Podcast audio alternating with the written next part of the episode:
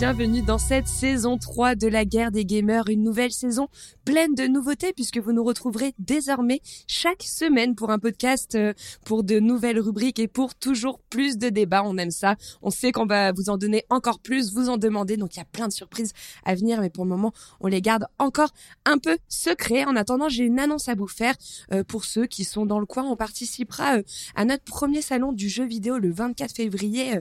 Ça sera donc l'Indie Games salon. Il y aura plein euh, de développeurs qui seront présents. Nous serons également présents pour faire des petites interviews, pour présenter la guerre des gamers. Alors si vous êtes dans le coin, n'hésitez pas à venir nous voir. Hein. On serait ravis de vous rencontrer, d'échanger ensemble et d'apprendre à vous connaître. En attendant, aujourd'hui, on se retrouve pour un podcast des plus classiques, celui que vous connaissez depuis nos deux saisons précédentes. Euh, et avec moi, vous retrouverez également French, Jalma et MB. On s'est pas vu depuis un moment. Vous avez fait euh, les fêtes de fin d'année. Comment ça s'est passé? Eh bien, coucou Joss, ça fait trop plaisir de vous retrouver, les gars. vous nous avez manqué je sais pas si le plaisir est autant partagé de mon côté. Alors moi, j'aurais quand même deux choses à dire. Une première, déjà, une grosse pensée euh, pour ce qui se passe dans le monde du jeu vidéo en ce moment par rapport à tous les licenciements. Le début d'année 2024 est catastrophique et je pense que vous vous joignez à moi pour avoir une grosse pensée pour les développeurs. Évidemment. Et déjà, j'ai l'impression, tu vois, d'être m'être fait un peu avoir avec toi. J'ai l'impression d'être devenu le Mbappé de l'équipe. C'est-à-dire que tu m'as dit oui pour la saison 3, je te prévois des chroniqueurs de talent et je vois quoi? T'as viré Nao et derrière, je me retrouve encore avec Fred MB pour cette saison 3. C'est pas comme ça qu'on va gagner la Ligue des Champions. Hein. Non, on n'a pas viré Nao, on pense fort à elle. Elle sera présente dans des podcasts un peu plus ponctuels euh, sur notamment euh, tout ce qui concerne l'industrie du jeu vidéo. Comme je vous l'ai dit, il y a plusieurs choses qui sont euh, en cours de préparation. donc ne t'inquiète pas, Jalma, tu retrouves les chroniqueurs et de nouvelles rubriques où je sais que tu vas t'éclater par la suite. Mais c'est vrai que juste un mot sur les sur le, le, très beau mot de Jalma sur les développeurs. C'est vrai qu'on a fini l'année sur des très bons jeux, mais aussi des développeurs qui avaient qui ont eu à subir une économie très particulière et beaucoup de licenciements. 2024, euh, c'est parti pour être dans la même mouvance et peut-être pire. Et c'est vrai qu'on a toutes nos pensées pour eux il faut vraiment, vraiment le dire et le redire. Ça fait malheureusement suite aux événements de 2023. Mais on, on en parlera. On va avoir euh, ce sujet euh, euh, dans, dans ce podcast. Je vais vous dire d'ailleurs le, le programme. Du coup, on va commencer hein, par la conférence Xbox, hein, la première conférence Xbox de l'année, hein, le développeur direct qui s'est tenu le 18 janvier dernier. Alors là-dessus, on va vous donner nos impressions sur les trailers de Hellblade 2 et, et de Indiana Jones qui ont fait beaucoup jaser sur Internet. Euh, puis justement, on fera un point hein, sur cette vague de licenciements encore euh, qu'on connaît au sein du groupe euh, Microsoft Gaming, puisqu'on a eu déjà pas mal en 2023. Là, on a une nouvelle annonce assez triste. Puis après, place au clash du mois hein, avec le dernier titre d'Ubisoft Montpellier, un certain Prince of Persia The Lost Crown, qui je crois a fait rager pas mal de personnes dans l'équipe. Alors le studio a réussi à le pari de ressortir une licence culte dans une formule inédite. Nous, on a tous pris hein, les armes pour sauter de plateforme en plateforme et la question c'est est-ce qu'on a apprécié le jeu? Est-ce qu'on a réussi à garder notre sang-froid? Alors ça, vous le découvrirez dans le clash du mois. Et pour terminer ce podcast, on reviendra sur une, nouvelle polémique puisque euh, on aime les polémiques, il n'y a que ça en ce moment. Une nouvelle polémique autour d'Ubisoft hein, qui explique que dernièrement les abonnements ne progressent pas assez au sein de leur entreprise. Alors la raison serait, selon eux, que les joueurs sont encore trop habitués à posséder leurs jeux, leurs éditions en physique. Euh, bah voilà, vous avez tout le programme. On va tout de suite passer à l'actu mitraillé. C'est l'heure de l'actu mitraillé On va donc commencer cette actu mitraillée avec le développeur direct qui s'est déroulé le 18 janvier dernier, l'occasion pour Xbox de prendre la parole sur ses prochains jeux à venir pour cette année 2024. Alors Amber, on va faire dans les grandes lignes, quelles sont les annonces qu'il fallait retenir de cet événement? Alors, on s'attendait peut-être à des surprises pour ce développeur direct, enfin je sais pas vous, mais l'année dernière, hmm. ils avaient lâché en shadow drop euh, Rush, et donc là on se disait, est-ce qu'il y aura un One More Things par rapport à ce qui était annoncé? Sachant qu'il y avait des rumeurs, hein, comme quoi il y aurait une surprise avec une sortie immédiate. Et, eh bien non, nous n'avons pas eu de surprise. Ils ont présenté ce qui avait été annoncé, euh, mais on a découvert du gameplay inédit euh, pour euh, cinq nouveaux jeux. Donc le premier présenté était Avowed, je sais pas comment on prononce, mais c'était pas trop mal. C'était pas trop mal. le, le, prochain action RPG en FPS dans un univers magique qui, même si euh, moi je suis pas très très FPS, ça donne bien envie. Donc ça, euh, je suis très curieuse pour ce. Moi j'ai cru qu'on était dans Harry Potter. Hein, je c'est très porté sur la magie et oui, autres. Euh, c'est un remake de Hogwarts Legacy quoi. Non non, ça a quand même l'air différent. Mais euh, donc voilà. Après, ils nous ont présenté également Hellblade 2, dont on reparlera après, euh, qui était très attendu et, qui a l'air superbe. Euh, une mini mini surprise s'en est suivie, c'est qu'on a eu les premières images de Vision of Mana, le JRPG. de, des séries Mana qu'on ne pensait pas découvrir dans cette conférence-là, mais qui avait déjà été annoncé. Donc, donc voilà, il a l'air vraiment très chouette. Euh, puis ils nous ont présenté euh, Ara History Untold, euh, un nouveau 4X à la civilisation, qui a vraiment l'air sympa aussi. Euh, je sais pas si vous êtes adepte de ce genre de jeu. Moi j'aime bien, j'ai fait euh, Humankind euh, récemment et c'était vraiment sympa. Et enfin, ils ont fini euh, entre guillemets en beauté, si je puis dire, sur euh, Indiana Jones euh, The Great Circle. Et là, je pense qu'on a beaucoup beau, à en hein. dire. Donc euh, On a beaucoup à en dire, mais je l'ai trouvé très beau. il est beau, mais surprenant dans son choix de gameplay. Donc, euh, donc voilà, Alors surprenant, pas tant que ça quand tu connais le studio, mais on va y revenir. tout à Oui, fait. bah oui, ouais, ouais, ouais. Euh, bon bah on va tout de suite en parler euh, des, des annonces hein, euh, qui ont fait un peu tiquer euh, euh, en ligne puisque c'était un jeu euh, faisait partie d'ailleurs des jeux Xbox les plus attendus de cette année hein, Hellblade 2 Euh, alors on a la date. Il est prévu pour le 21 mai prochain. C'est une annonce euh, qui a pas manqué hein, de faire parler puisque Ninja Theory nous a également dévoilé la durée de vie euh, du jeu qui serait d'environ 8 heures hein, comme Hmm. comme euh, comme le précédent d'ailleurs. Mais aussi le fait qu'il ne sortirait qu'en édition digitale pour le moment. Alors beaucoup s'offusquent sur les réseaux, ce que je peux un peu comprendre parce qu'en fait c'est privé en fait les joueurs de consommer comme ils le souhaitent, mais euh, euh, ça ça amène au débat. French, j'aimerais avoir un peu ton ton impression. Et effectivement, euh, Joss, il y a effectivement, ça amène un débat sur deux points en particulier, les deux points que tu as cités. Le premier, c'est la durée de vie. Parce qu'effectivement, quand tu Mm. lis les réseaux sociaux, t'as l'impression que tout le monde est choqué sur le fait qu'on te parle Mm. d'un jeu qui va durer 8 heures. Alors moi ça m'a choqué, mais j'expliquerai pourquoi. Ça t'a choqué, d'accord, Oui. euh, très bien. C'est pas ma position, tu tu t'en doutes. Ils assument, ils assument complètement. Ils disent que ça correspond parfaitement à l'expérience qu'ils voulaient euh, faire vivre aux joueurs. Alors, ce qui, ce qui est très étonnant, moi, ça me surprend énormément, en fait, que ça crée du débat, ce genre de choses. Pourquoi ça me surprend? Parce qu'on parle d'un jeu vidéo où il va y avoir un focus sur le narratif, sur l'histoire, la manière de raconter une histoire. Comme tu l'as très bien dit, le précédent jeu était déjà court. C'était, c'était 8-10 heures hein, de, de mémoire à peu près. ouais, par là, Donc, ouais. moi, déjà, de, de base, ça va pas me choquer que la suite soit à peu près dans les mêmes eaux. Et surtout qu'il faut rappeler peut-être quelque chose. Dans les indés narratifs et les double A narratifs, les AA narratifs, si on cite que deux, trois titres qu'on a aimés en 2023, l'année dernière, il y a Décarnation, par exemple, Harmony The Fall of Reverie, Gerda A Flame in Winter. Ce sont tous des jeux qui se finissent en moins de 10 heures. C'est Mais finalement... qui ne coûte pas euh, 69 euros. Exactement, et c'est ça qu'elle est très bon argument d'MB, sa meilleure intervention de 2024. Très Le très bon. que- J'ai envie, j'ai envie, j'ai envie de retoquer quelque chose tout de suite. Le jeu est à 50 dollars. Pourquoi vous me parlez de 60 euros? Oui, le jeu est à Non, 50. il a- non, non, le jeu est à cin- le jeu est à 50 euros. Or, tu cites des jeux qui sont entre 50 20 et dollars, 30 il- euros. Et, et oui, bah 50 euros si tu préfères. On va pas euh, commencer à faire le Bah, la, mais- la- la valeur entre l'euro et le dollar. Mais c'est ça. Et MB elle a tout à fait raison. Je la rejoins complètement. C'est qu'une durée de vie aussi courte avec un prix aussi élevé, ça me choque. En fait, ce que je t'explique là, c'est que le prix aurait été beaucoup plus bas. La durée de vie de 8 Oui, heures mais n'aurait pas après, le, le, le, prix, ça justifie pas une durée de vie. Le prix, ça justifie, c'est les coûts de développement. Donc c'est ce que je le te dis. prix- je pense le prix est dû aurait- à des coûts- Il aurait fallu non, parce le que prix. le prix, le prix est lié au coût de développement. Donc, s'ils le mettent à 50 balles, c'est lié. C'est pas, ça a rien, ça n'a rien à voir, avec ça n'a rien à voir avec la durée de vie. Et excuse-moi, mais moi, je préfère un format plus court, mais avec une narration qui est dense et une qualité graphique, comme on le voit dans les trailers, et une immersion intense, chose qu'ils promettent et qu'on connaît avec Hellblade, premier du nom, qui était vraiment comme tel, que des jeux à rallonge pour pas grand-chose. Moi, ça me choque pas tellement, honnêtement. Regardez, Prince of Persia qui est à 50 euros, c'est 25 heures de durée de vie minimum. Oui, mais c'est pas la même qualité. Attends, Prince of Persia, c'est pas la même qualité graphique, c'est pas le même coût de développement. euh. On parle juste assez- de baisser le surprenant. prix en fait, tout simplement. Vous- oui, mais ce qui est très surprenant, et c'est pour ça qu'on essaie de l'expliquer, ou vous l'explique aussi à vous qui nous écoutez, c'est que, en fait, se parler de la durée de vie, c'est quelque chose, moi, que je trouve toujours très surprenant. Aujourd'hui sur Hellblade 2, mais hier, c'est sur d'autres jeux.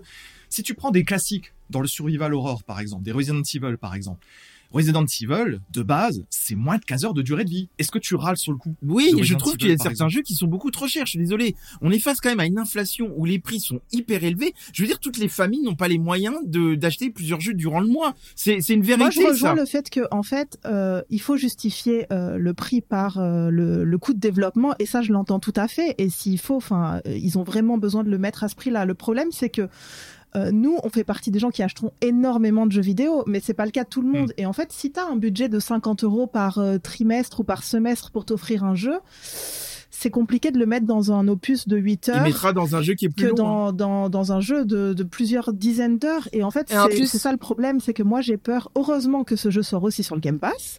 Mais, Voilà, il est Game mais, Pass. euh, Oui, mais moi oui, j'ai peur ça que voilà, ça fasse chuter les ventes parce que les gens euh, n'ont pas les moyens de mettre autant d'argent dans un jeu si court en fait. Après, après, après, majoritairement, quand même, les joueurs Xbox ont Game Pass. Bah, c'était effectivement la réponse à donner à MB. Ouais, mais les joueurs PC, pas forcément. C'était ta- la réponse qui, que j'allais te donner MB, c'est que tout simplement le jeu sort dans le Game Pass. Donc à partir du moment, y compris Oui, dans ton abonnement, PC l'ont pas forcément, bah, French. ils peuvent. Oui, mais ils peuvent l'avoir aussi. Pourquoi tu me dis ça Oui, mais Ils- tout le monde ne l'a pas. Euh, Est-ce que t'as le Game Pass T'as Non, le moi, Game je Pass, PC, toi. J'aime pas louer les jeux, donc j'achète mes jeux. Mais ceci dit, c'est quand même une option. Et on va y revenir peut-être dans le débat de, de fin du podcast. Mais je vois pas ce qui choque véritablement là-dessus.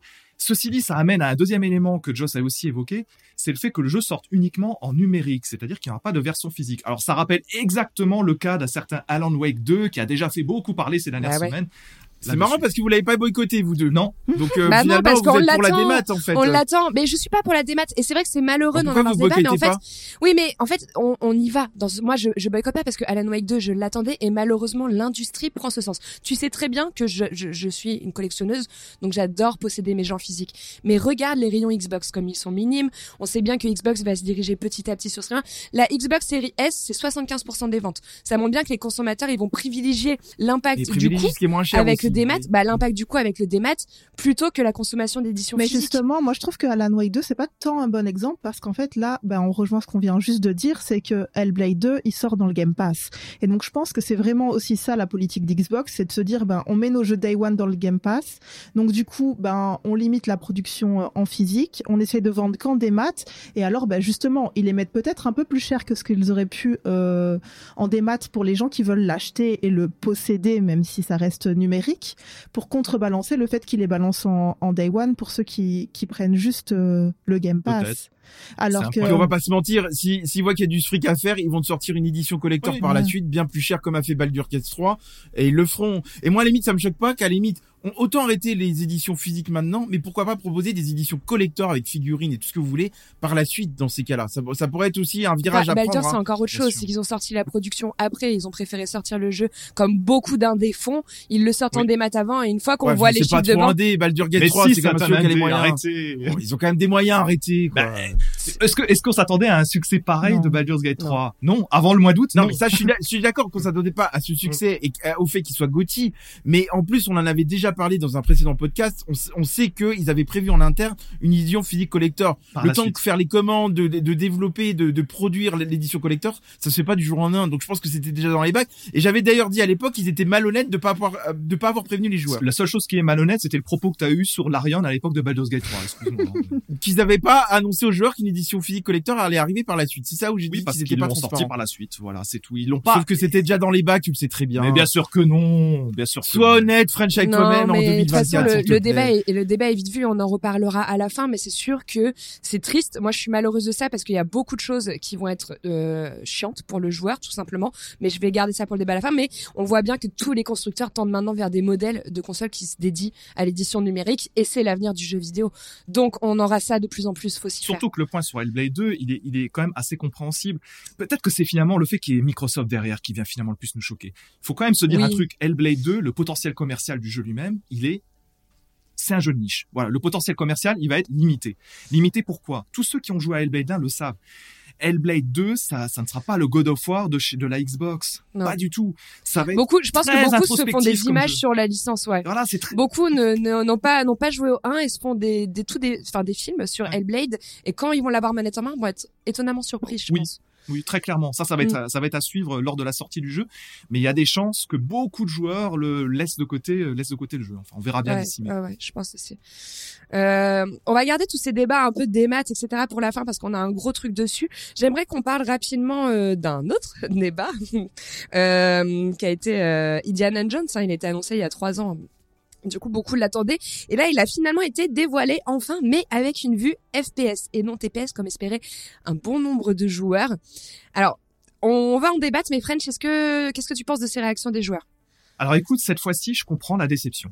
Je comprends la déception. Mais comment tu peux comprendre la déception? Mais sans déconner, French, euh, réveille-toi en 2024, ne raconte pas des conneries. tout le Laisse-moi, laisse-moi, laisse-moi On, re- parler. on retrouve un Jam, on Laisse-moi retrouve un en mon point, mon point de vue là-dessus. Non, je comprends la déception. Pourquoi? On a Bethesda, qui est éditeur, qui a donc probablement négocié les droits, qui possède la licence Indiana Jones. Alors, c'est-à-dire qu'ils ont le droit d'utiliser la musique de John Williams, et surtout, ils ont réussi à récupérer le visage d'Harrison Ford, donc l'aventurier iconique que nous connaissons tous. Bah, quelque part, je me dis, on aurait bien aimé le voir en vue TPS.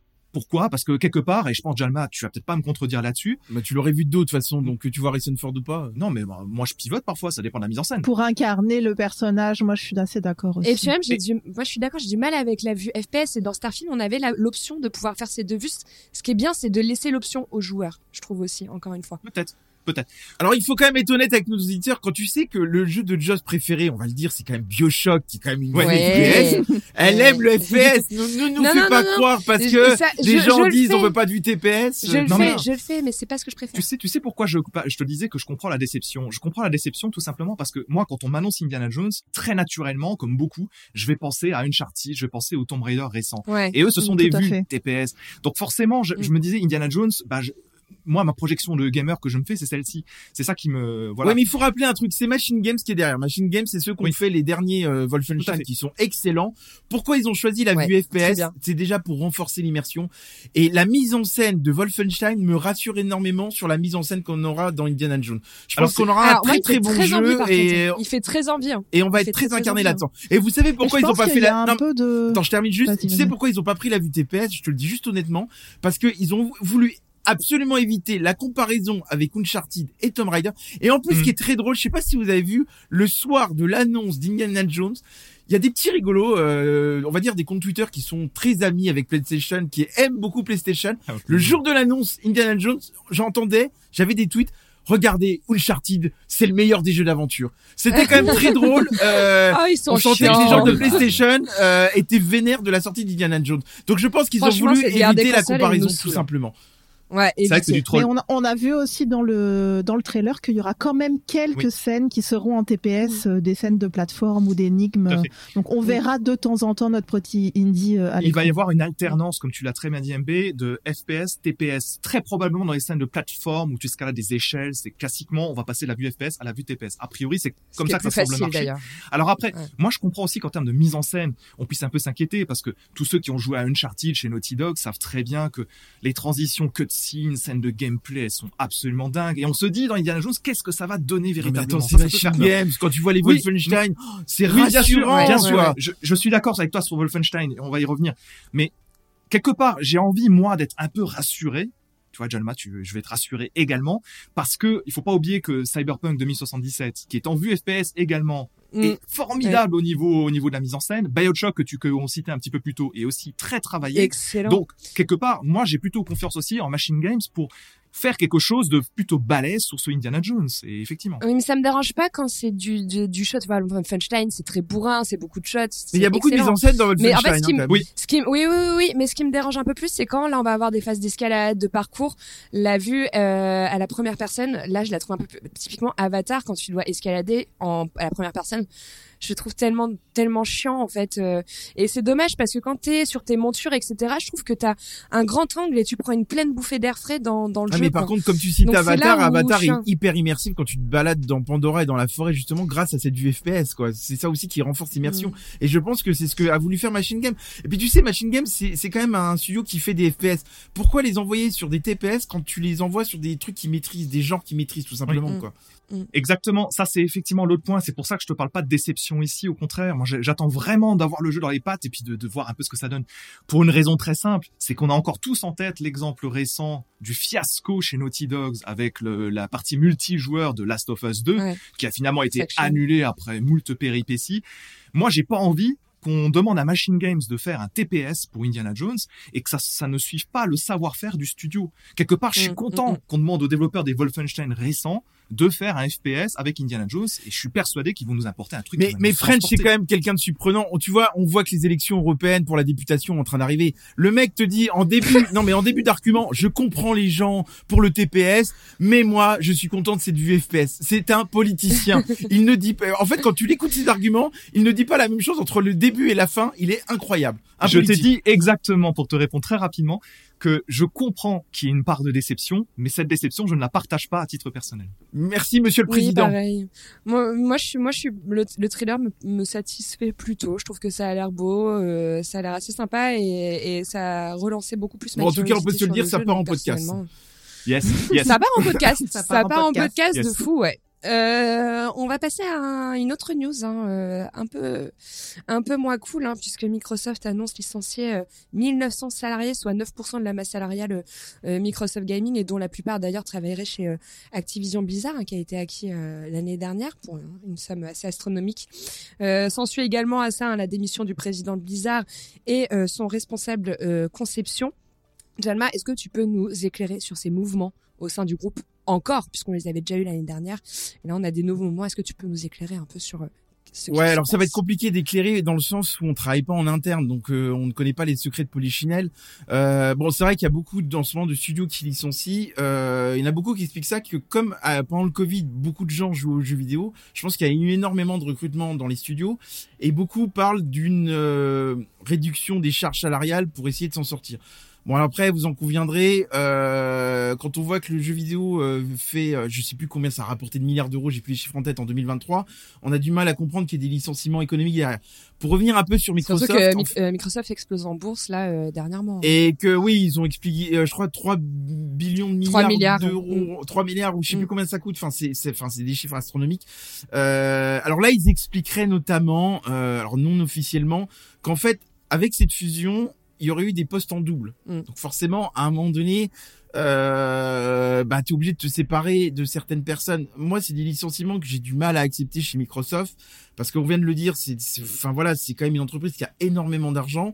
Je pense que euh, ils auraient pu justement peut-être euh, déjà anticiper parce qu'à un moment donné, dans un rachat, d'autant que c'est allé plusieurs fois au tribunal, ils avaient quand même le temps de réfléchir euh, à- au nombre de personnes qu'ils allaient aspirer. Ouais, mais ils avaient dit. quand même le temps de Ils avaient dit réfléchir à que des les deux prochaines années seraient difficiles hein, pour le groupe. Après, vous parlez du, du fait que ce serait parce qu'il y avait des doublements de postes, mais j'ai aussi euh, pas mal C'est ce qu'ils lu- ont dit, hein, Oui, ou les oui, tout rumeurs à fait, qui mais j'ai aussi pas hein. mal lu que justement ça rejoint les débats qu'on a eu avant, qu'ils étaient en train surtout de fermer, euh, notamment chez Xbox, euh, les cellules euh, qui s'occupent du physique pour euh, Ouais. arrêter Mm. petit à petit. Alors attention, attention, parce qu'ils passeraient plutôt, alors toujours dans un dans un cadre d'économie, ils n'arrêteraient pas vraiment le physique, ils passeraient par des sous-traitants. Oui, tout à fait, mais donc c'est pour ça qu'ils euh, cut les, les, les jobs chez eux de ceux qui s'occupaient du physique pour euh, après sous-traiter. Oui, mais de toute façon, ce qui est compliqué dans les licenciements économiques actuels dans les différents studios, c'est qu'on ne les comprend pas parce que on t'explique quand même que beaucoup. En plus, tu vois des licenciements sur des jeux qui rapportent beaucoup d'argent, type Fortnite, et derrière t'as des t'as, des licenciements Oui. économiques quoi. Alors t'as du mal à les comprendre. Mais ces il faut pas, il faut pas oublier que derrière il y a eu un changement de direction, il y a eu cette fusion et qui dit fusion dit changement de direction dit automatiquement licenciement. Et l'année dernière, il l'avait justifié en disant qu'il voulait miser euh, majoritairement en ce moment, enfin maintenant, sur euh, l'intelligence artificielle, comme beaucoup vont le faire euh, à l'avenir pour attirer davantage de clients dans les activités du cloud. Et c'est complètement la stratégie de Xbox. Oui, mais au détriment des humains que tu licencies. À un moment donné, il va falloir à un moment donné Bien sûr. devenir un petit peu plus sûr, raisonnable. Et que je pense qu'à un moment donné, il va falloir qu'on on arrive par du syndicalisme. Je suis désolé d'en arriver là. Alors c'est compliqué parce qu'on sait que les studios travaillent dans le monde entier, mais il va falloir à un moment donné encadrer les conditions de travail. Parce que bon, moi je me mets à la place d'un, d'un de, voilà, tu te fais racheter par Microsoft, tu travailles depuis des années chez Activision Blizzard. Tu te retrouves licencié économique juste après la période des, des fêtes de fin d'année. Enfin, c'est compliqué, surtout quand Après, ils ont depuis dit 20, qu'ils 25 mettraient ans chez eux. des, des- ils ont dit qu'apparemment ils mettraient vraiment des grosses indemnités. etc. Ouais, alors attends, ça- alors, ça entre les justifie effets d'annonce et non, la non, bien réalité. sûr, ça euh, justifie pas. Mais c'est que malheureusement, l'industrie Hmm. du jeu vidéo est une industrie parmi toute l'industrie de la tech et elles sont toutes impactées là-dessus. On a eBay dernièrement qui, pareil, subit une grosse vague de licenciements. L'année dernière, on a eu Tencent, on a eu TikTok, il y a Discord. Toutes les industries de la tech aujourd'hui sont, sont pourries par l'IA et euh, d'autres facteurs. Parce que toutes ces industries pourtant sont des industries en pleine croissance. Donc euh, c'est le prix justifie pas. C'est vraiment, je pense, la technologie qui rentre aujourd'hui. il faut les encadrer par des conditions de travail Il y y a la, y a, y a- il y a- on parle de la tech, mais on peut parler de la médecine Mhm. également. C'est des secteurs qui sont énormément impactés par l'IA aussi en. Et les licenciements ne vont que suivre. Et c'est ça qui est Mais le problème, c'est que les- tu vois, je me demande si un jour, il faudra pas qu'on fasse euh, tous entre euh, les gamers, etc. Alors même si ça ne vaudra peut-être rien, peut-être une pétition pour montrer que nous, en tant que gamers, on est alertés de tout ça, on est alertés que les que les gens se fassent virer du jour au lendemain, alors que je suis désolé, le jeu vidéo rapporte énormément de milliards d'euros. Maintenant, je vais pas lancer cette pétition. Pourquoi? Parce que j'avais demandé une enquête euh, auprès de Rockstar pour parler des conditions de travail pour la préparation de GTA 6. J'attends toujours que Rockstar me contacte. Je suis en attente. Ils ont pas dû entendre mon appel, donc euh, voilà. Mais à un moment donné, il va Tu falloir dois que- pas être, tu dois pas avoir les bonnes non, relations. mais il va falloir que nous, en tant que gamers, à un moment donné, on fasse part quand même de notre sensibilisation, qu'on est quand même inquiet de ces licenciements. Attends, tous les jours, en Oui. ce moment, tu ouvres l'actu, tu vois, je ne sais pas combien de mais- personnes licencient. Oui, Enfin, c'est dramatique, Jalma, je suis d'accord avec toi, mais, là j'aimerais bien avoir aussi ton point de vue là-dessus. Ce qui est très triste, que je, voulais ajouter depuis déjà un petit temps, c'est que les syndicats qui sont qui étaient en cours de création après beaucoup de difficultés au niveau au niveau de au, au niveau de Blizzard, au niveau d'Activision et, et Microsoft étaient pour ce rapprochement. Et donc quelque part, quand tu te dis que les syndicats étaient pour et quand tu vois ce qui se passe là, on est fin janvier, c'est assez triste. Ça c'est premier point. Et deuxième point, et je voulais bien avoir ton point de vue là-dessus. Est-ce que tu connais des cas d'entreprise où il y a des rachats Des et il n'y licenciements a pas des derrière. licenciements? Alors- Fusion, alors, licenciement. moi, j'en ai connu à titre personnel. J'ai toujours, toujours connu Alors ça. moi, je Tout. vais te répondre là-dessus euh, au niveau du droit du travail français. C'est là où je suis un peu plus connaisseur pour le coup, parce que on est d'accord, hein, euh, chaque pays a ses lois. Donc euh, je te donne, euh, je te donne vraiment pour te répondre sur la France. Généralement, quand il y a des rachats, tu as une reprise automatique des salariés avec les anciennes conditions de travail pendant un temps déterminé. Alors effectivement, bon là, on va parler. Je suis désolé de l'agroalimentaire. Ce qui se passe chez Casino en ce moment, pour ceux qui suivent l'actualité, il y a beaucoup de, de salariés qui travaillent dans les hypermarchés qui vont être repris par Carrefour, etc. Par contre, effectivement, là, va y avoir, à mon avis, des licenciements économiques au niveau du siège social. Donc, c'est ce qui se passe aussi dans le jeu vidéo. C'est-à-dire, c'est souvent le siège social qui est Mais normalement, en droit du travail français, on reprend les salariés dans les conditions de travail. C'est pas des, justement, il y a une sécurisation de l'emploi. Mais c'est peut-être pas le cas partout. Et c'est pour ça que je pense qu'il faut peut-être un renforcement des conditions de travail en cas de rachat. Alors après, c'est toujours pareil. On peut peut-être pas non plus incriminer les syndicats au niveau de Microsoft. Parce qu'à un moment donné, si Microsoft leur a dit autour de la table, mais si on ne les rachète pas, euh, il y aura peut-être des licenciements en interne et que le rachat nous permettrait de rebondir derrière. On n'était pas là en négociation, donc c'est compliqué d'incriminer les syndicats sans être au, là au, au niveau des négociations, au niveau des ouvertures. Après, ce qu'il faut pas oublier, même si Microsoft gagne énormément d'argent, je pense que le budget euh, avec les procès qu'ils ont, eu, ça a dû leur coûter énormément de pognon et qui, à mon avis, ils ont laissé des plumes là-dedans, quoi, et que ça a dû impacter aussi leur budget. Mais par contre, une chose est sûre, le droit du travail français est bien plus protecteur du salarié que le droit du travail américain. Donc ça, Ah bah oui, ça c'est Ah bah sûr. on a aux États-Unis, bon moi j'ai jamais travaillé, mais on te dit du jour au lendemain, euh, tu Mm, t'en tu peux vas euh, Ouais. et euh, généralement euh, Mm. c'est dans la journée tu dois être parti. Hein, tout ce qui est préavis Non, puis ce que vous oubliez aussi, c'est que le jeu de survie Blizzard, lui, pareil, il va sauter pour éviter les Ouais. chevauchements avec ce qu'ils avaient prévu. Il y en a un qui est en, Mm. tout juste au, au premier stade de développement. Du coup, il y a une partie des équipes qui vont être transférées sur ce nouveau développement, mais le reste de l'équipe, voilà, c'est pareil, c'est qu'il y a aussi des enfin, il y a des remodulements au sein de, du groupe en interne. Alors qu'Activision Blizzard c'est quand même des très bons jeux, c'est quand même du World of Warcraft, Mm. euh, c'est il y a Hearthstone, il y a Dab- il y a Diablo, enfin ils ont quand même des grosses licences, il y a Starcraft aussi, il y a quand même des grosses Mm. licences derrière, donc il y avait possibilité de faire soit des nouveaux jeux, soit d'approfondir ces, lilan- ces licences là. Et c'est quand, quand il y a les licenciements, bah déjà on est attristé. Euh, et là, c'est pas une guéguerre contre Microsoft parce que j'en entends beaucoup qui disent Non, euh, non, moi les de- licenciements, je, je vais vous dire ça m'attriste. Je suis persuadé Hmm. qu'il y en aura aussi chez PlayStation à mon avis à un moment donné. Euh, Il y en a déjà eu d'ailleurs euh, chez Naughty Dog, donc euh, voilà, Mm. Euh, voilà. Donc non, il n'y a pas du, du de l'anti Microsoft. Et d'ailleurs, je tiens à dire un, un dernier mot sur Microsoft par rapport à ses concurrents. Moi, je trouve que Microsoft, ça n'a rien à voir. Mais par rapport à la conférence, c'est très bien qu'ils nous ont fait une conférence du mois de janvier. On a un cahier de bord pour cette année de ce qui arrive. Moi, je, je pose la question actuellement. Mais où est passé PlayStation?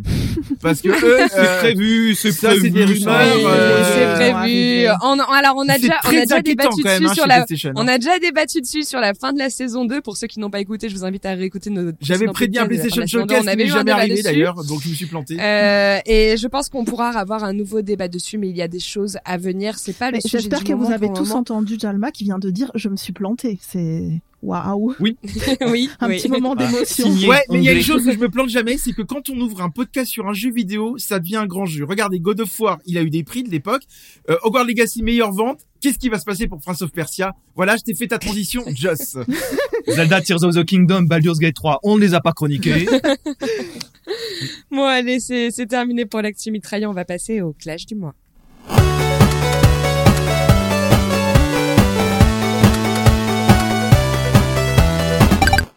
Aujourd'hui, dans le clash du mois, retour sur Prince of Persia The Lost Crown. Le studio montpelliérain propose un jeu d'action et de plateforme en 2D où vous incarnez le personnage de Sargon, l'un des immortels qui a pour mission de sauver le prince kidnappé. Quelle belle histoire, quelle belle histoire quand on le dit comme ça. Euh, alors entre énigmes, boss fight et parcours euh, plutôt coquin, hein, même très très coquin, on est tous partis à la conquête perse pour pouvoir vous parler du jeu et on va démarrer ce débat en commençant par son histoire qui est un petit peu plus complexe que ce que je vous ai énuméré dans les grandes lignes. Et pour ça, comme d'habitude, vous retrouvez notre compteur de la guerre des gamers French. À toi la parole. Merci. Euh, alors complexe, complexe, faut le dire vite, hein, euh, Joss. hein. non mais ce qui, Oui. ce qui est très rigolo à rappeler, c'est quand même que Prince of Persia, c'est né dans le- en 1989. Le tout premier épisode date de 1989, donc euh, ça date pas d'hier. hein. Et le dernier épisode, ça c'est un marqueur que je trouve très intéressant aussi, c'était 2010. 2010. Eh ouais, c'était J'ai Prince of Persia. J'ai des, cheveux- des gris maintenant. Ça ne me rajeunit pas. Ouais, oui, parce que- à l'époque, euh, juste pour que vous vous rappeliez un peu le truc, quand Assassin's Creed a été lancé chez Ubi, les Prince of Persia ont été complètement abandonnés. Voilà, moi c'est à peu près ça, comme ça que je retiens le truc. Alors, on avait perdu de vue euh, Prince of Persia jusqu'à aujourd'hui, à The Lost Crown, qui est donc sorti euh, là, il y, a, il y a- il y a très peu de temps, il y a même pas deux semaines. Alors, dans The Lost Crown, comme tu l'as très très bien dit, euh, Joss, on incarne Sargon. Sargon, c'est qui? C'est un guerrier. C'est pas le prince de Perse. hein, c'est un petit truc un peu rigolo du jeu. C'est un guerrier, un guerrier qui est membre des Immortels. Les Immortels, ce sont les soldats d'élite de la reine de Perse. Ils sont au service de la reine de Perse. Et ils ont des capacités surhumaines, un petit peu façon super-héros, quoi. Moi, j'ai même envie de vous dire, c'est un petit peu les Avengers de la Perse. C'est ce que, euh, ce que j'allais dire. Eh ben voilà, tu vois, les cerveaux sont connectés. Là. Je suis pas sûr que cette image va rendre honneur au jeu, mais bon. c'est pour, c'est pour préciser un petit peu si vous ne connaissez pas. Ah, ça le fait jeu. un peu, ça fait un peu team super, euh, super héros quand Moi, même. hein. Quand tu les vois ça. arriver sur ta map, euh, Ouais, bah quand tu te prends des badass par les ennemis, on va y revenir. Ouais, Euh, je suis pas sûr que tu tentes tant un super héros dans le jeu. Bah, bon, tu sais bref. pourquoi tu- Vous savez pourquoi je parle de super-héros? Tout simplement parce qu'il y a un côté très, je trouve très comics, comics à l'américaine. C'est pour ça que Oui. j'ai pensé à ça très très vite. C'est assez rigolo. Et euh, donc, suite à l'enlèvement du prince Gassan, comme tu l'as très bien dit, Jalma, Hassan, ça se dit Hassan hein, dans la traduction. euh, ça se dit hein. Hassan. Alors moi, je l'ai joué en version anglaise. Voilà, donc tu vois, bon, voilà. Donc Hassan, Gassan.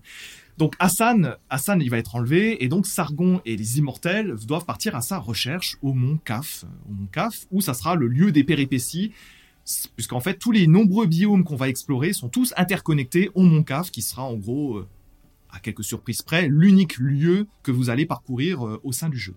le Alors- labyrinthe de votre aventure. Ah, labyrinthe, oui, parce qu'on est dans un Metroidvania, on va y revenir. hein. Alors, vous l'aurez peut-être compris ou pas, je ne sais pas, mais l'histoire, c'est classico-classique. C'est vraiment... euh, la narration est un peu trop en retrait, même en tenant compte, selon moi, euh, au genre de jeu que c'est. Et tout ça, même s'il y a quelques cinématiques qui dynamisent quelques, quelques moments clés du jeu, parce qu'il y a quand même quelques rebondissements assez forts dans le jeu.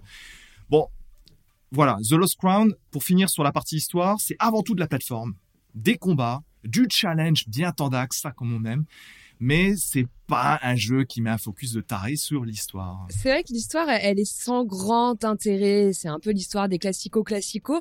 Mais je trouve que moi, elle se laisse suivre et qu'il y a quand même quelques rebondissements assez sympas qui arrivent plutôt rapidement dans le jeu, qui du coup te donnent vraiment envie de poursuivre. euh, euh, et c'est ça où j'avais peur parce que la durée de vie, je la trouve assez longue et je trouve que quand même ça te donne envie de poursuivre et d'attiser ta curiosité sur la conclusion finale. Ouais, moi je Ouais. rejoins plutôt Joss. French est dur avec euh, avec Prince of Persia. Bon, quand on connaît euh, son amour pour Ubisoft, j'étais sûr qu'il allait faire un peu d'Ubisoft bashing durant cette. euh, Non, mais De- arrête avec le Ubisoft bashing. Euh, là là. Non, Prince of Persia, là tu l'as dit, il y a des rebondissements et il y a tout un mystère qui qui se qui entoure de l'histoire parce qu'on comprend quand même assez vite sans spoiler euh, que le temps s'est arrêté et et en fait ce que à mon avis French a pas dû faire, c'est qu'il y a tout un backlog à lire. Il y a beaucoup de lectures quand vous récupérez des objets cachés qui sont quand même plutôt intéressants et qui, qui rapportent de l'histoire dans l'histoire.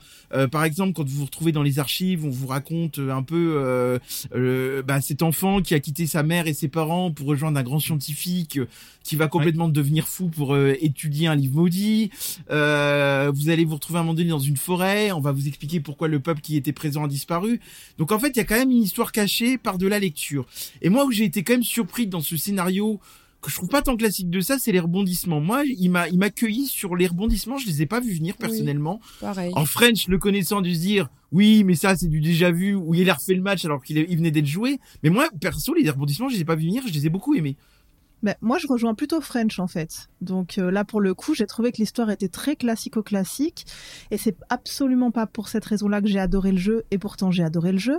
Et hum, en fait, à la fin, même si je cherchais tous les collectibles et tout, je dois avouer que je lisais même plus.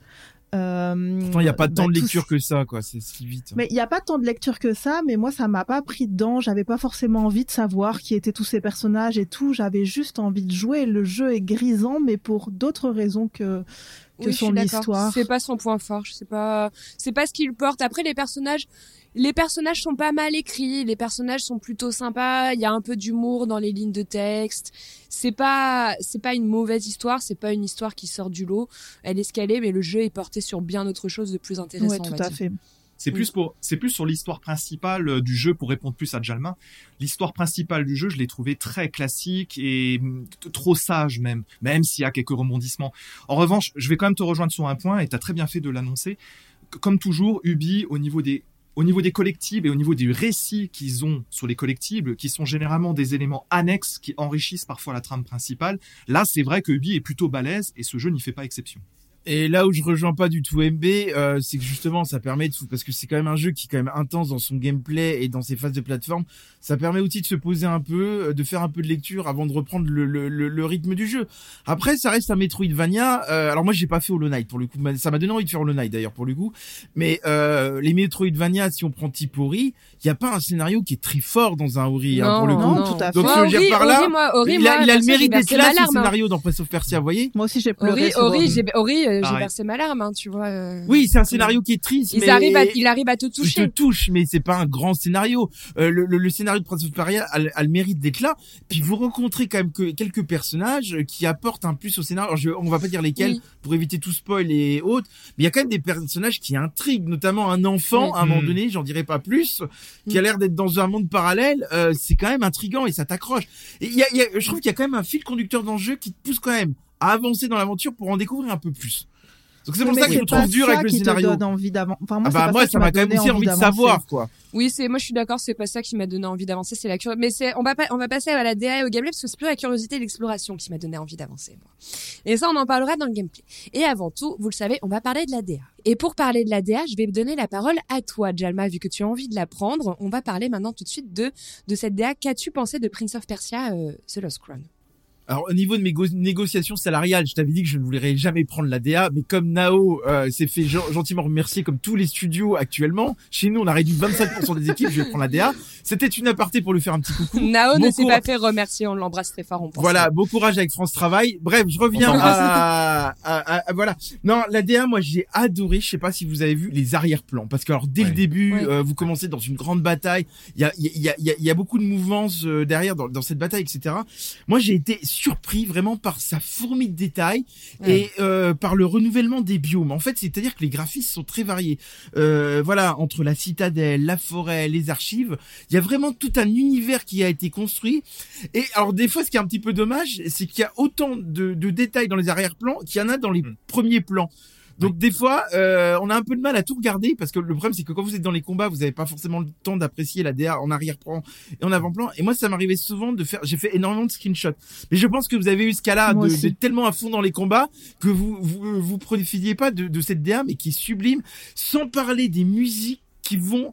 Je Ouais. trouve que chaque musique euh, correspond vraiment à l'univers où vous êtes, quoi. Vrai Euh, Pardon. Voilà. Bah, c'est vrai que les musiques, je les ai trouvées vraiment cool parce que t'as un mix sur l'oriental qui est un peu dans tes phases de, de, de plateforme et après tu passes un peu sur du hardcore quand, quand le, le, Mm. le challenge se fait ressentir et du coup, je trouve la, la, la musique vraiment appuie un peu cette sensation. Et euh, des fois, il y t'as. a plus de musique et sur des phases de plateforme justement. Ouais. Et moi, ça m'a tendu encore plus parce que Mm. j'étais là, je voulais que la musique me booste et tout d'un coup, il y en avait Et alors plus. justement sur la musique, c'est très bien que vous le mentionniez parce qu'il y a aussi des- une particularité qu'il faut tout de suite signaler. Elle est magnifique, moi j'ai adoré aussi. Je vous rejoins tout à fait là-dessus. À savoir que euh, pour les phases plutôt ambiantes du jeu, plutôt les phases de plateforme que tu cites, MB, c'est l'œuvre d'une artiste d'origine iranienne qui s'appelle Mentrix, c'est son nom de scène, et elle a composé ça à, ba- à base d'instruments euh, plutôt traditionnels de, de, de, de, Perse ou de l'ex-Perse et compagnie, alors que les combats de boss ou les séquences beaucoup plus action, c'est plus l'œuvre de Gareth Cocker qui euh, lui a essayé de donner ce côté épique qui arrive à, à magnifier nos joutes. Notamment sur les phases de boss, ouais. Après, il faut aussi qu'on revienne quand même sur les scènes cinématiques euh, qui euh, sont un peu portées pour le coup sur, enfin un peu portées, même portées sur le manga un peu j'ai trouvé, euh, avec des phases arrêtées de. Moi j'ai bien aimé à un moment donné, euh, à un moment donné vous allez voir, vous allez revenir un peu dans le, le passé de de Sargon, etc. Notamment euh, quand il rencontre l'immortel, j'en dirai pas plus. Et j'ai bien aimé ces phases où c'était plusieurs images qui se superposent, un Ouais. peu comme une bande dessinée aussi. Mm. C'est-à-dire qu'en fait, ils ont- ouais, ouais. ah, bah il y a eu bande dessinée, il y a un côté manga dans les combats, euh, dans les scènes cinématiques parfois, notamment quand vous utilisez vos ultis. Ça fait un peu. Alors, Mm. je suis désolé, parler Dragon Ball Z. Exactement, tu m'as tu m'as enlevé à les la bouche. Dragon Ball Z. Et, et, et j'ai bien aimé en fait, c'est-à-dire qu'ils ont fait une DA, mais en prenant plusieurs inspirations, un mélange de manga, de bande dessinée, etc.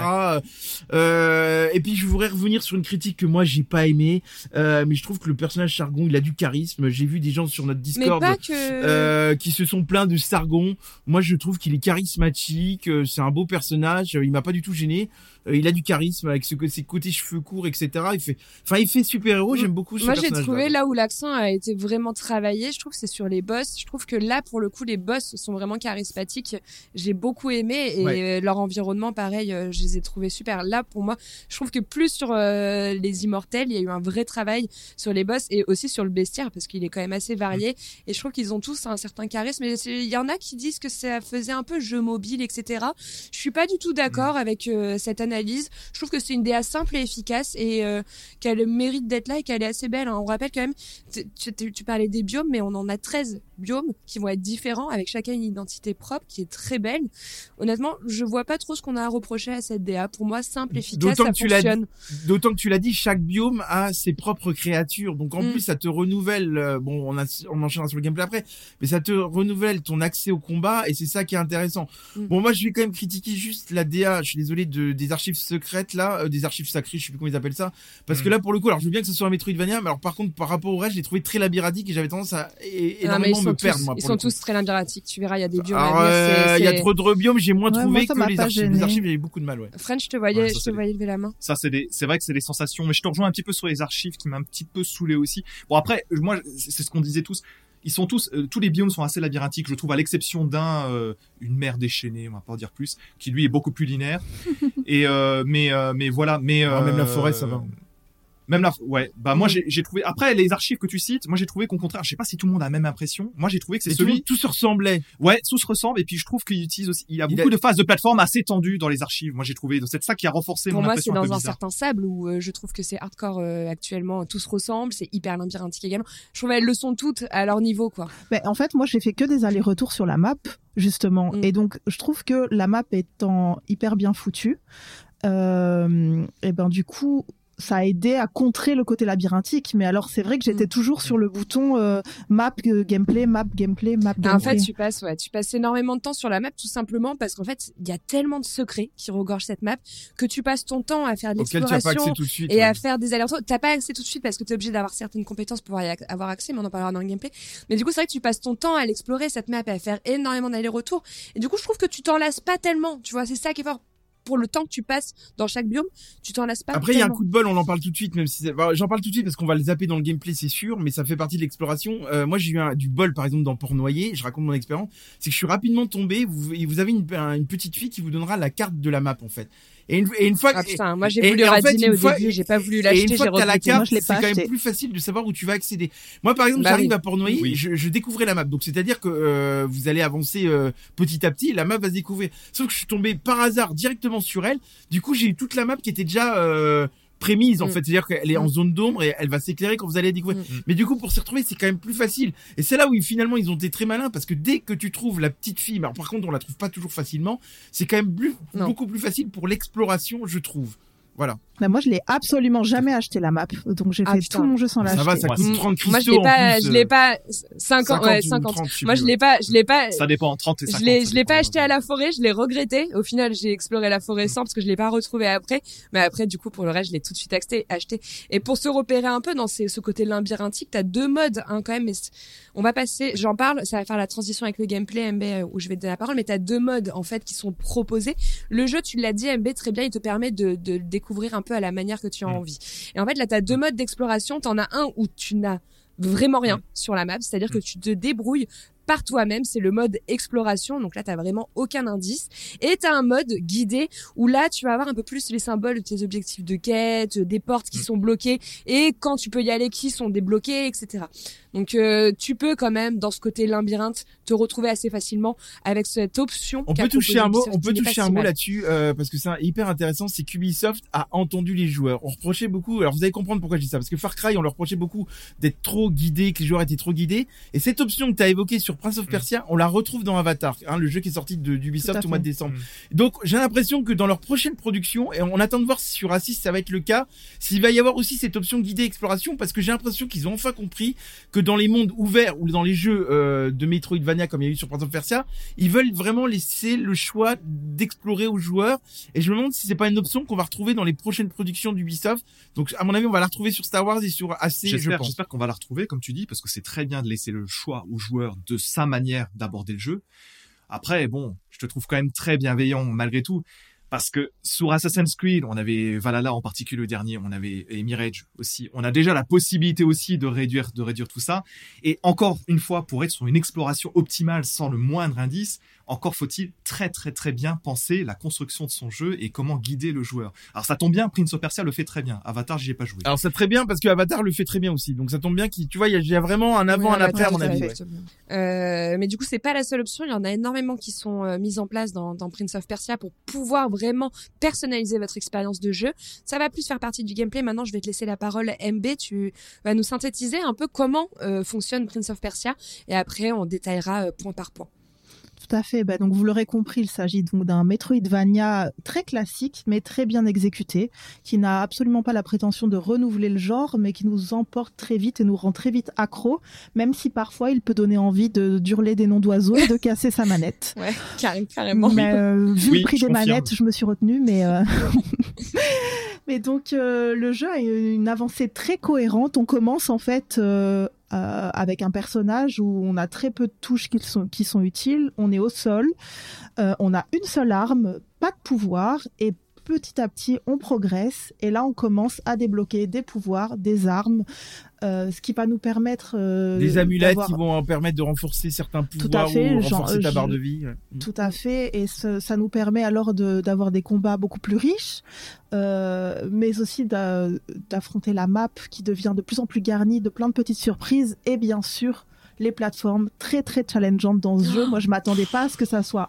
autant rageant, mais moi j'ai adoré parce que j'adore les platformers. Moi, je trouve Et que c'est vraiment, parfois un peu euh, alambiqué quand même. Des fois, c'est même comparable à du Céleste, si jamais euh, vous avez fait ce jeu. et Vite fait, pourtant, hein, mais bon, oui, par moment. je savais que certains. t'allais dire vite fait, mais il y a certains quand même des passages, petits moments, une poignée euh, de passages du jeu font peut-être penser un peu à Céleste. Les Célestes, c'est deux Et fois donc plus voilà, j'ai vraiment aimé le côté qu'au au début du jeu, c'est au sol, et puis petit à petit, le jeu devient de plus en plus aérien, et je trouve que c'est hyper intéressant parce qu'il faut réfléchir à comment se positionner euh, dans l'espace alors que c'est un jeu en 2D. Donc ça, j'ai trouvé que c'était vraiment, vraiment Et puis très, il est très précis chouette. dans ses dans ses phases de plateforme, c'est-à-dire que euh, mais certes, Ah oui. même s'il y a des phases de plateforme compliquées, euh, j'ai jamais eu le, ce sentiment de me dire tiens c'est la faute du jeu si je suis pas allé Ouais, j'ai tout j'ai à fait. toujours Non, réussi oui, à faire oui, ce que je ouais. voulais Il si est- tu te plantes c'est vraiment une erreur humaine non mais faut quand même le souligner que la précision du gameplay on se dit jamais c'est la faute du jeu et ça c'est quand même agréable parce que combien de fois on se fait des jeux vidéo on se dit putain euh, je voulais pas faire ça et ça m'a déclenché ça quoi Et que pas ce soit sur les plateformes et que ce soit sur les combats aussi, parce que par exemple, il oui. y a un Mm. système de parade qui est vraiment à la frame Mm. près. Mm. Et, euh, et du coup, ça rejoint le, le point suivant que je voulais euh, aborder. On en a un peu parlé, mais l'expérience est ultra personnalisable et ça, franchement, bravo, parce que n'importe qui peut jouer à ce jeu. Il y a quatre niveaux de difficulté euh, pour les combats, enfin pour la Ce qui est bien, difficulté c'est que des Josh découvre ennemis. qu'il y a quatre difficultés dans le jeu. Parce qu'elle nous a dit en off, mais les gars, il y a une difficulté dans le jeu, je l'ai pas choisi au départ. Mais donc oui, il y a quatre niveaux de difficulté et un Ouais. niveau personnalisable où on peut choisir euh, si euh, les ennemis nous mettent plus de dégâts, si euh, justement les frames pour la parade sont un peu plus larges.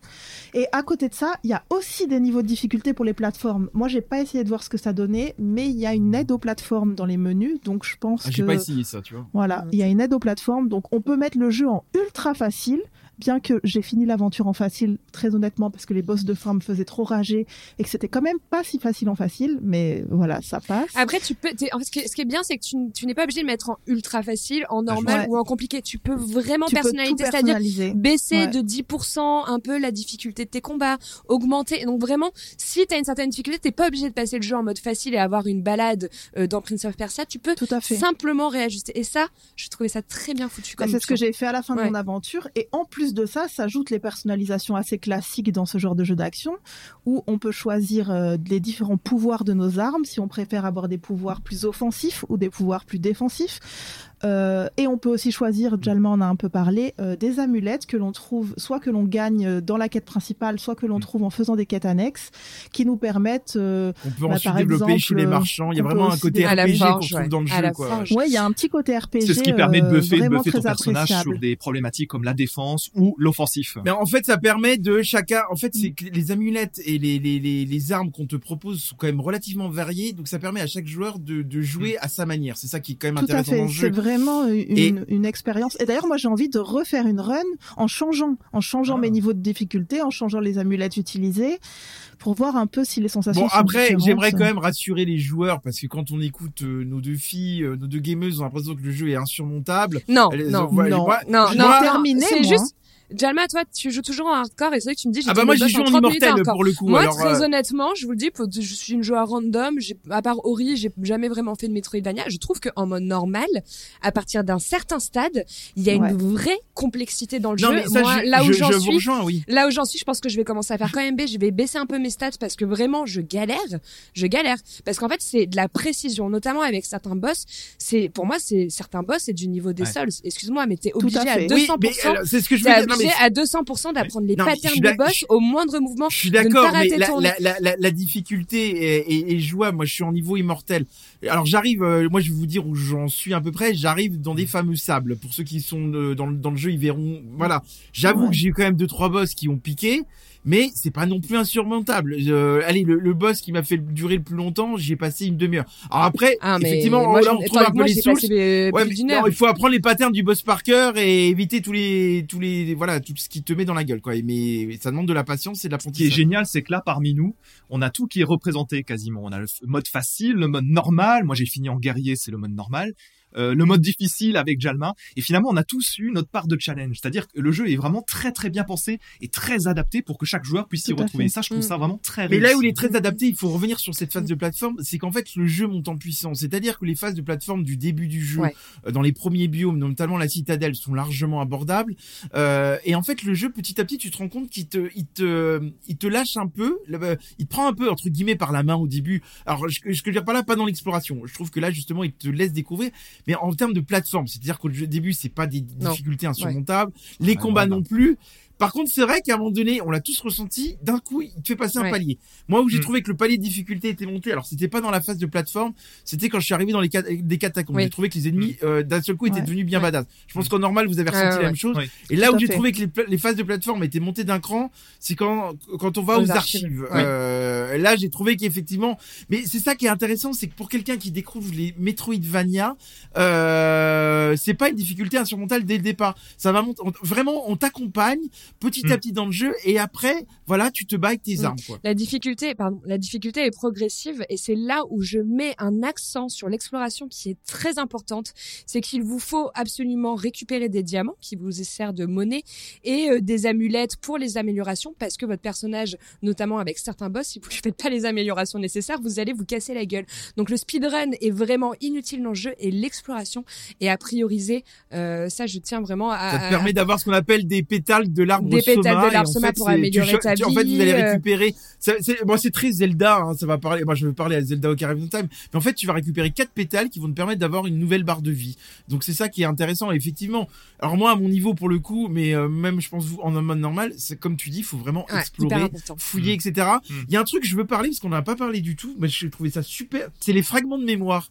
Alors les fragments de mémoire, c'est ça vous permet de, de faire un screenshot de votre écran, mais qui est compris dans le jeu, parce qu'en fait vous n'avez pas accès euh, à tout au départ parce que vous n'avez pas les pouvoirs nécessaires, et vous allez pouvoir faire euh, une capture d'écran et, et ça vous permet du coup de faire une photo de votre environnement et comme ça vous regardez votre screen- vous, vous regardez votre screenshot et vous dites ah oui, il faut que je revienne là parce que j'ai pas eu tel pouvoir. Et ça c'est très très euh, malin d'avoir mis ça en Mais c'est place. quoi. exactement de de ça dont je voulais parler puisqu'on parlait de l'exploration et, et on l'a un peu dit mais la map est vraiment bien fichue avec un code couleur par Oui. zone et justement euh, bon il y a évidemment la possibilité de mettre des marqueurs comme dans pas mal de jeux et ça heureusement mais là ces marqueurs là dont Jalma vient de parler c'est encore mieux parce que des fois quand on joue on met un marqueur et puis on se dit je me rappelle plus pourquoi j'ai mis un marqueur là et t'as pas envie de te retaper toute la map et là de pouvoir réouvrir ta capture et de te dire tiens là il y avait un coffre caché mais je savais pas comment l'ouvrir et, et finalement là j'ai compris maintenant je peux y retourner ça c'est vraiment vraiment très Mais intéressant les développeurs sont quand même des, euh, des, se gros bâtards parce que en ce qu'on évoque là, c'est quand même euh,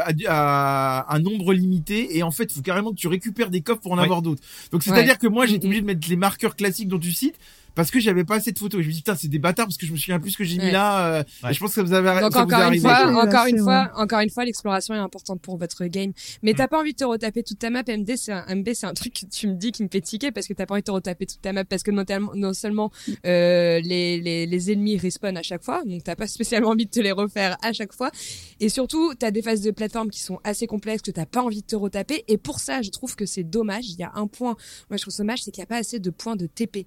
Les mécaniques de téléportation, je trouve pas un peu moi. mais- J'aurais Ouais, moi, il y a des, des fois, moi ça m'a pas des fois, ça m'a, ouais, ça m'a ennuyé en fait de devoir retourner euh, à un certain point et de devoir me retaper les mêmes ennemis, de devoir. Ouais, mais en euh, fait, je tu sais pourquoi ils ont fait ça? Je pense à tout Ça- ça, de devoir me retaper les plateformes. Alors que t'aurais eu un point de téléportation, on en avait parlé avec French en prépa, que ce soit les arbres. Là maintenant, c'est des statues où tu es obligé d'aller à la statue pour te TP. Que si, si ça avait été les arbres qui sont des espèces de points de sauvegarde et de qui te permettent de euh, te re- de, régénérer. régénérer ta vie, pour moi, j'aurais préféré. Ça m'aurait moins ennuyé en fait dans Ouais, le mais jeu. ça te permet de pexer et d'acheter des améliorations de tes armes. Ouais, Notamment. autant ça m'a pas spécialement gêné, mais quand même, je vais abonder dans ton sens quand même, euh, Joss. Moi, disons que j'aurais aimé la garder en fait le point d'arrivée toujours sur l'espèce d'hôtel œil, qui est donc l'hôtel de téléportation, mais en fait pouvoir l'utiliser à tout moment, c'est-à-dire à tout Mm. moment dans ma game de Oui. pouvoir me dire, je vais me téléporter sur un des hôtels d'œil. Ça aurait plutôt été plus flex, retourner. ouais. plus dans la logique du jeu. Mais encore une fois, c'est pas gênant les Parce qu'en fait, t'as à peu près deux hôtels de téléportation par biome, hein, on va dire, et tu retrouves, euh, je sais pas, un- une dizaine d'arbres euh, de sauvegarde en fait qui permettent de, c'est des arbres, des espèces de arbres de vie dorés qui te permettent de euh, régénérer ta vie euh, Et de fa- faire sauvegarder. un point de sauvegarde, voilà, et de changer et de Et de changer, changer tes tes amulettes. amulettes aussi, Des par amulettes exemple. qui ouais. sont utiles pour la, les skills de ton personnage et la personnalisation euh, de jeu de ton personnage. Mais il y a un Voilà, truc qu'il c'était faut, un petit peu mon point coup qu'on de parle. gueule, moi, c'était ça. il y a un truc qu'il faut qu'on parle, c'est euh, il faut quand même qu'on revienne parce qu'on n'a pas trop parlé. Pourtant, c'est quand même un gros point fort du jeu, c'est les combats de boss. Parce que moi, je Ouais. trouve que les combats de Oui. boss sont très variés. Ils ont chacun Mm. leur façon d'aborder. Donc, Mm. c'est-à-dire que le jeu se renouvelle quand même aussi énormément dans les combats de boss. C'est des patterns qui sont variés. Je trouve que c'est des boss qui sont charismatiques. Là où tu sens que de toute façon Ubisoft, ils se sont dit on va on va se faire plaisir, on va on va on va on va quand même faire rager le joueur. C'est qu'il y a certaines quêtes secondaires, ils te remettent des combats de boss que t'as déjà vaincu aussi. Mais alors moi je les Euh, trouve moyennes les quêtes secondaires personnellement. Bon, elles sont intéressantes. Elles Je ont, trouve- elles ont- moi je trouve Je les que trouve sans grand intérêt, c'est vraiment aller récupérer euh, tel item, euh, sauver euh, des Moi, je suis assez soldats. d'accord j'en ai pas fait beaucoup Alors moi je suis pas d'accord parce qu'il y a notamment une quête secondaire qui t'apprend une prophétie qui est très intéressante à lire et qui complète le lore et l'histoire du jeu. Mais il faut encore encore faut-il la faire. Il y en a eu, il y en a ouais. la Et moi, forge, et- euh, La forge, oui mais la forge encore tu récupères une amulette Ouais, que oui. j'ai même pas équipée parce que c'est pas la Ouais meilleure. et Ah, moi, vous l'avez fait la de quête la de la mamie euh, qui m'a d'ailleurs m'a fait sursauter dans le jeu. Oui. La quête de la mamie qui se passe dans les euh, dans les alors c'est pas les catacombes, j'ai plus le nom de la zone, c'est les égouts un truc comme ça, j'ai plus le nom de la zone en tête. Vous Oui, avez pas fait les cette égouts quête là avec la mamie, elle est exceptionnelle à faire. Mais je trouve que d'ailleurs ça rejoint aussi un point dont on n'a pas encore parlé dans le gameplay et qui est hyper important parce que je m'y attendais pas forcément dans un Metroidvania. Je suis pas une grande adepte des Metroidvania, mais c'est que en plus des combats de boss et des combats qui sont vraiment challengeants, en plus des plateformes, le jeu euh, nous propose énormément d'énigmes et des énigmes qui sont pas tous les, toujours faciles. Je pense à notamment euh, des énigmes où on doit Mm. jouer avec le temps ou en, en, en durée limitée, euh, on a notre corps qui se téléporte. Tout dans la deuxième partie du jeu. Euh, ouais. Ouais, tout à fait. C'est pas un, un énorme spoil. Et euh, et il y a aussi beaucoup, beaucoup, beaucoup d'énigmes pour récupérer des coffres cachés qui nous qui nous donnent vraiment souvent Mm. euh, ben, soit de l'argent, soit des nouvelles amulettes, euh, soit même des fois des éclats de coffre vie. que tu peux complètement passer parce qu'en fait c'est les énigmes qui font partie de ton Ouais. Environnement. Donc si tu ne si tu n'as pas l'œil attentif à cet environnement, vous le vous le voyez quand même. On va vous on va vous aiguiller. Vous avez une petite dalle sur le sol. Quand il y a une petite dalle sur le sol, logiquement c'est qu'il y a une énigme pour un coffre. Mais au Et moi, début je sais tu que peux passer dessus. à tous les faire. Tu peux Ouais. Mais c'est de l'énigme pensée par rapport à la plateforme et au pouvoir, comme MB l'a très très bien dit. C'est pas de l'énigme jeu d'aventure, placer tel objet, tel objet. Non, non, c'est vraiment des trucs qui utilisent les compétences de Non, votre personnage dans les séquences de plateforme de manière euh, très bien intégrée au sein du Par jeu. contre, j'aimerais passer un coup de gueule contre Ubisoft, euh, un hyper important dont Non. vous n'avez pas parlé. Non, non, Ah, mais il va faire du Non, Ubisoft avez- bashing. non, pas du tout. J'y crois pas. Non, mais c'est juste qu'à un moment donné, il faut être transparent. Euh, et moi, il y a un truc que je regrette énormément. Vous parliez de spoil. J'ai eu le malheur de faire une heure de la démo. Il faut savoir que la démo n'est pas construite comme Ah. le jeu. C'est non, mais c'est important de le dire. C'est-à-dire qu'en fait, la Mm. démo, euh, alors je pense que c'est pour aguicher le joueur, te propose en fait beaucoup de pouvoirs euh, que tu auras par la suite. Et en fait, j'ai calculé, il m'aura fallu 8 à 10 heures de jeu pour découvrir des nouveaux pouvoirs parce qu'en fait, la démo m'avait proposé beaucoup de techniques de combat, beaucoup d'amulettes et beaucoup d'armes que j'ai retrouvées qu'au bout de 8 heures.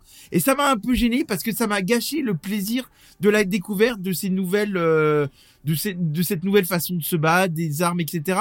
Et je ne comprends pas pourquoi dans la démo, ils ont mis autant de choses, euh, alors que ça va, tu auras quand même 8 heures pour les découvrir par la suite. Moi, je t'avoue, que ça m'a gâché quand même la première par- le premier tiers du jeu. Je suis assez d'accord avec toi. Moi aussi, je me suis arrêtée au bout d'une heure de démo en me disant, parce qu'il y a un message au début de la démo qui dit que justement, pour donner la meilleure expérience au joueur et lui donner envie d'acheter le jeu, euh, Ce n'est pas représentatif du jeu. du jeu et qui nous donne déjà beaucoup de pouvoir. Mais en fait, c'est vrai qu'on s'en rend très vite compte et on se dit, moi, je me suis dit, c'est bon, je l'achète parce que là, j'ai pas envie de faire 8 heures de démo qui me spoil tout et pour après faire un jeu. Ils spoilaient beaucoup et je trouve que c'était un... ils auraient dû prévenir attention euh, ça va être ça va représenter un peu les 10 heures du jeu ils auraient dû te mis en message ça.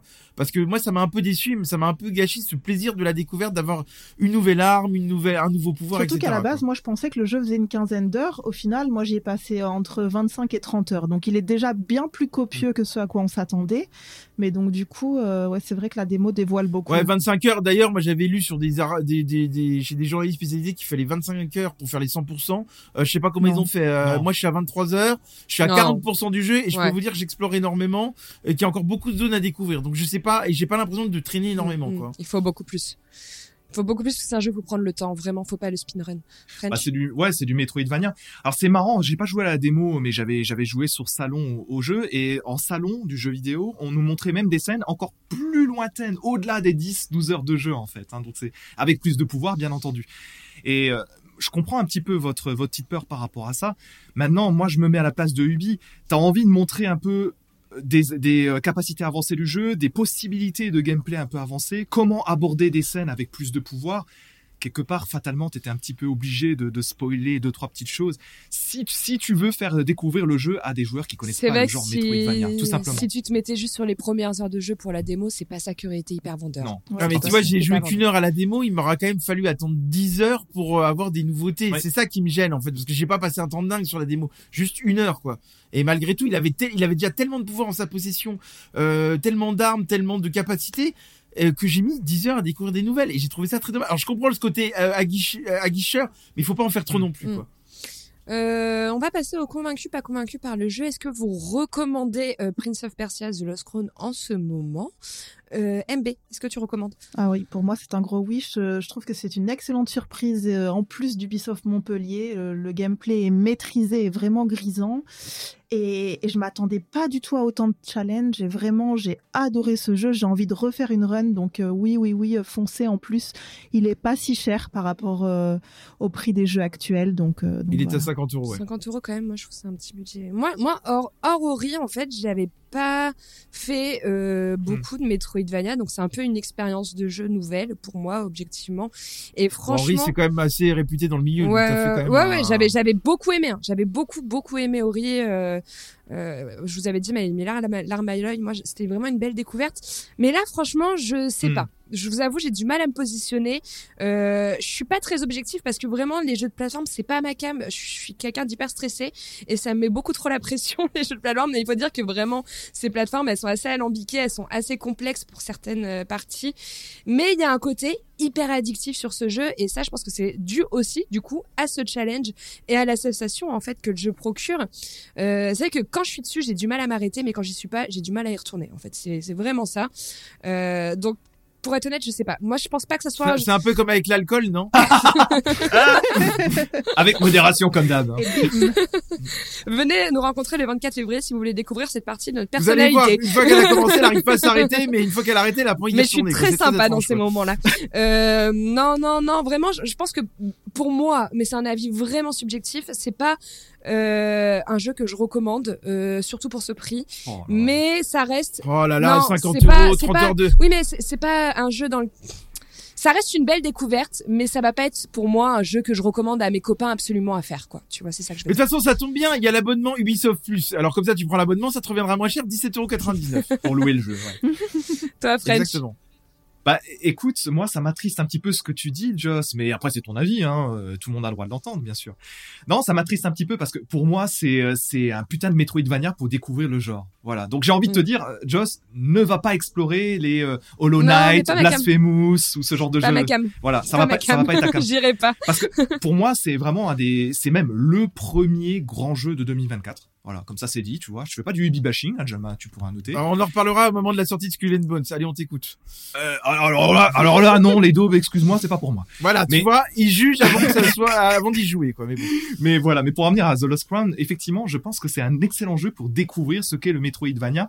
Jalma l'a très très bien dit, j'ai pas rebondi tout à l'heure sur ce que tu disais.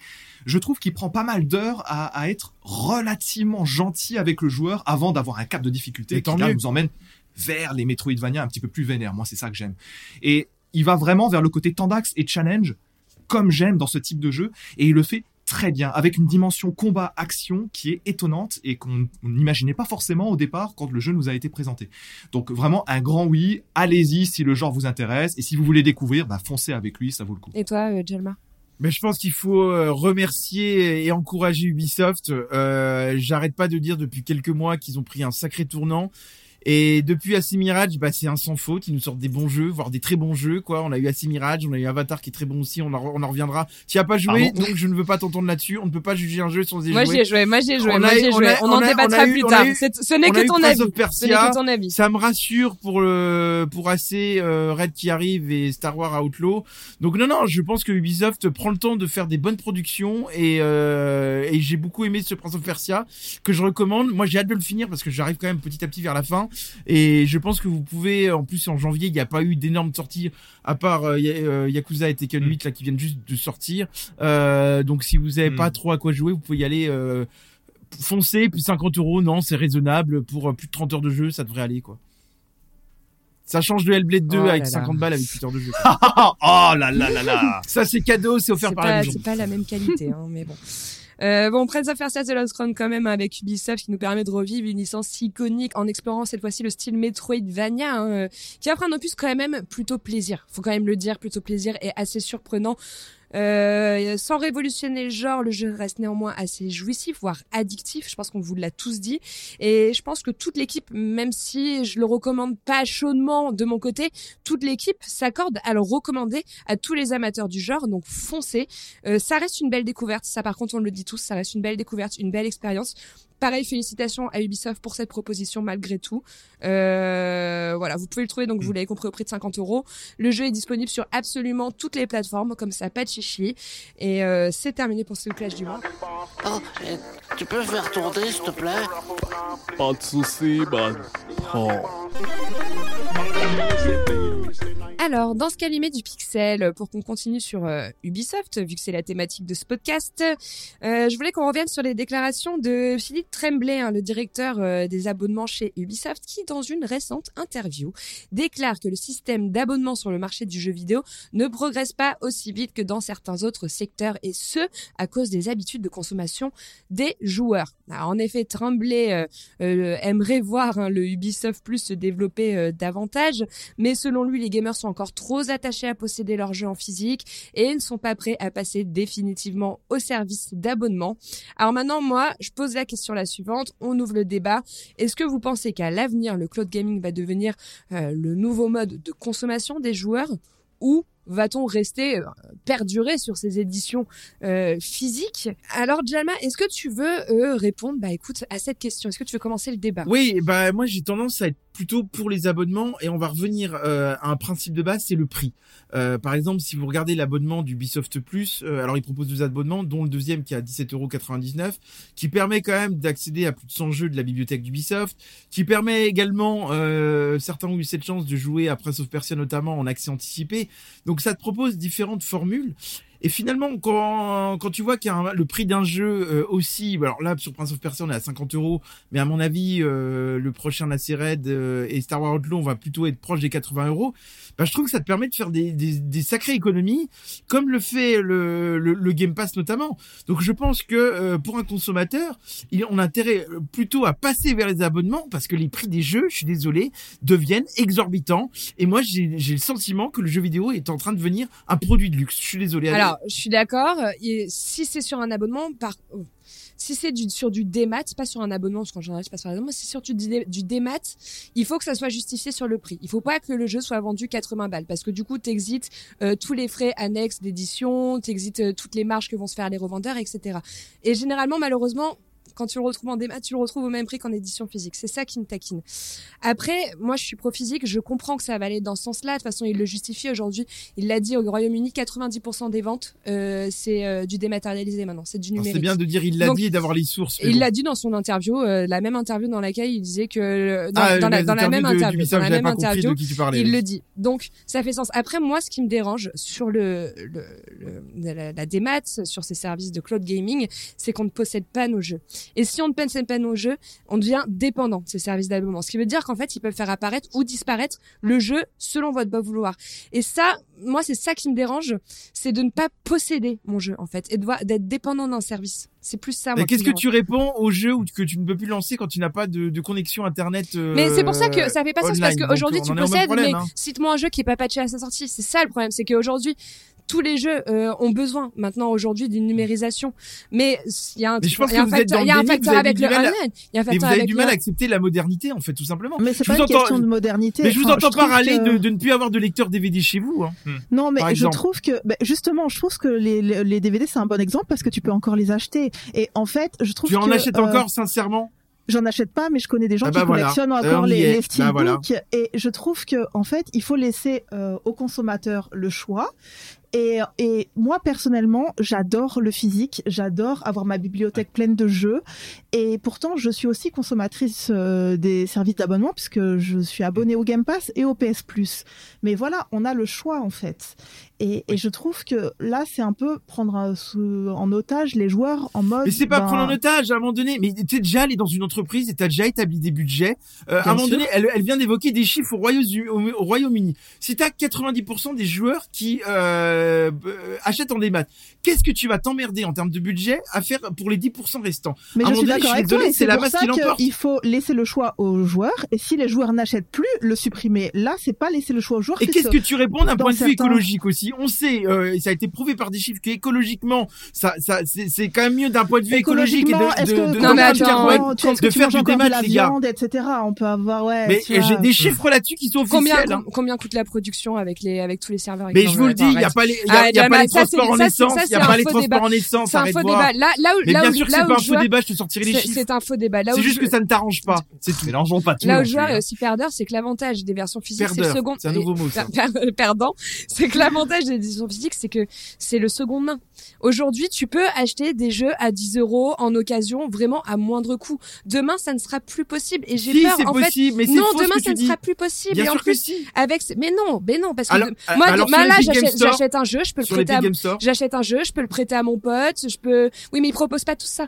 Je le peux le Steam prêter à permet mon le pote. partage de bibliothèque, on en parle en tant que joueur PC. Le partage Steam familial, per- Steam le partage. Steam, per- Steam permet de- propose, de- d'acheter des jeux à familial. 10-20 euros, Mais pas, Epic mais Game pas Store tout le pareil. monde, pas tout le Et monde. certains le font aussi indirectement en, ex- en exploitant les possibilités de chez Sony et de Microsoft, c'est-à-dire le partage de bibliothèque. Maintenant, c'est surtout Steam qui le propose officiellement. T'as raison, Jalma. Oui, c'est ça. Mais regarde, quand tu le regardes au niveau des films, il y avait le partage chez Netflix, chez Disney+, et Oui. Ça en a sauté. 2023, ils l'ont fait sauter, donc. euh, C'est ça. vous savez Et en pourquoi ils fait, l'ont fait c'est ça sauter? Le parce qu'on problème. donnait les codes C'est aux ça le autres, problème. arrêtez. C'est ça le problème. Non, non, non, non, non, non, non. Bah, bien C'est sûr c'est ça. C'est pour C'est ça ça que le Netflix problème, c'est que moi j'ai peur, j'ai peur qu'après aussi on passe à l'abus d'exclusivité. T'as pris l'exemple de Netflix. Aujourd'hui sur le marché on a Netflix, Amazon Prime, euh, HBO. On a, on a énormément. Et j'ai peur que maintenant on va, de- on doive par la suite multiplier ces abonnements pour pouvoir jouer à plusieurs jeux sur plusieurs plateformes. Et c'est ce qu'on a C'est aujourd'hui étonnant dans parce les que ça va à l'inverse des, ça va, ce que tu dis, ça va à l'inverse de, des positions de Xbox et de Microsoft qui a dit qu'ils aimeraient bien produire des jeux euh, sur PlayStation. C'est marrant, ça va, ça va, il y a, il y a quand même un contresens dans ce que tu dis avec les déclarations de Mais Microsoft. hein. euh, ça pose aussi surtout un vrai, le vrai problème que, que euh, Joss a un petit peu évoqué euh, vite fait,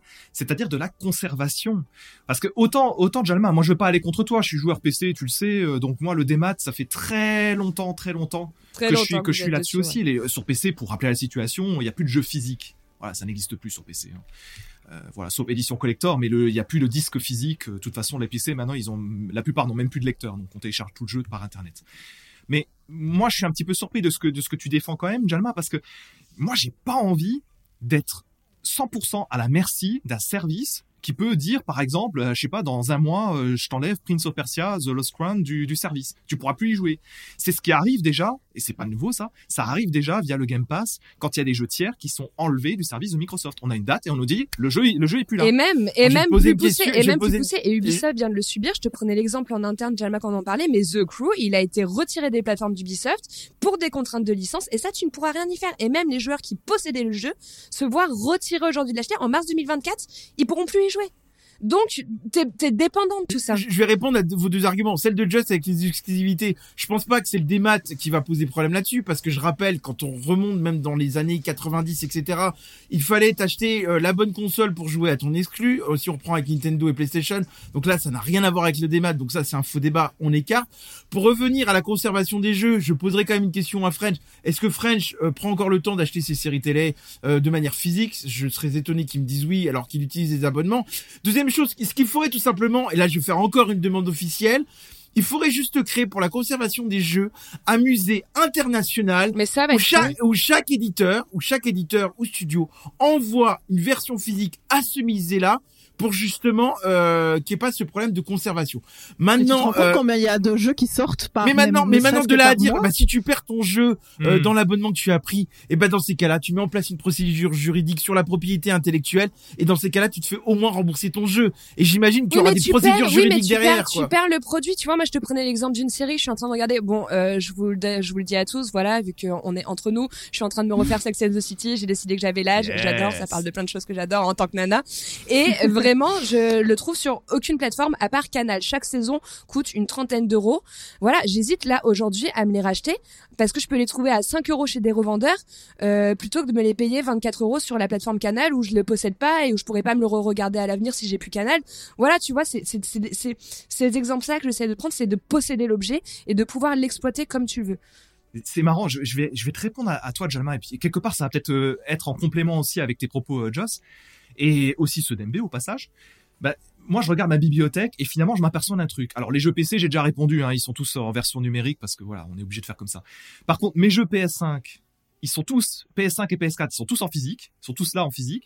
C'est normal, la répondre- PS5 qui sortent un jeu par an maintenant. Bon bref. Et, oui, Allez, c'est un autre débat. Arrête, hein, mauvaise arrête. Ça, je te offert, je te concède le truc. Ceci dit, ceci dit, en termes de films et de séries, eh ben j'en ai aussi en physique. Voilà. Je fais Ouais. partie de ces cons qui achètent encore en physique. Alors par contre, je vais sélectionner. Généralement, je vais vraiment aller vers la série ou le film qui qui, euh, qui est très important pour moi. Ce qui veut dire qu'en fait, j'ai il y a au moins deux ou trois vies avec moi, de, de- le- mais c'est mon usage personnel. C'est-à-dire que je vais découvrir au cinéma ou en streaming quelque chose, et ensuite je vais acheter dans un deuxième temps si ça me plaît et si j'ai envie de conserver le truc.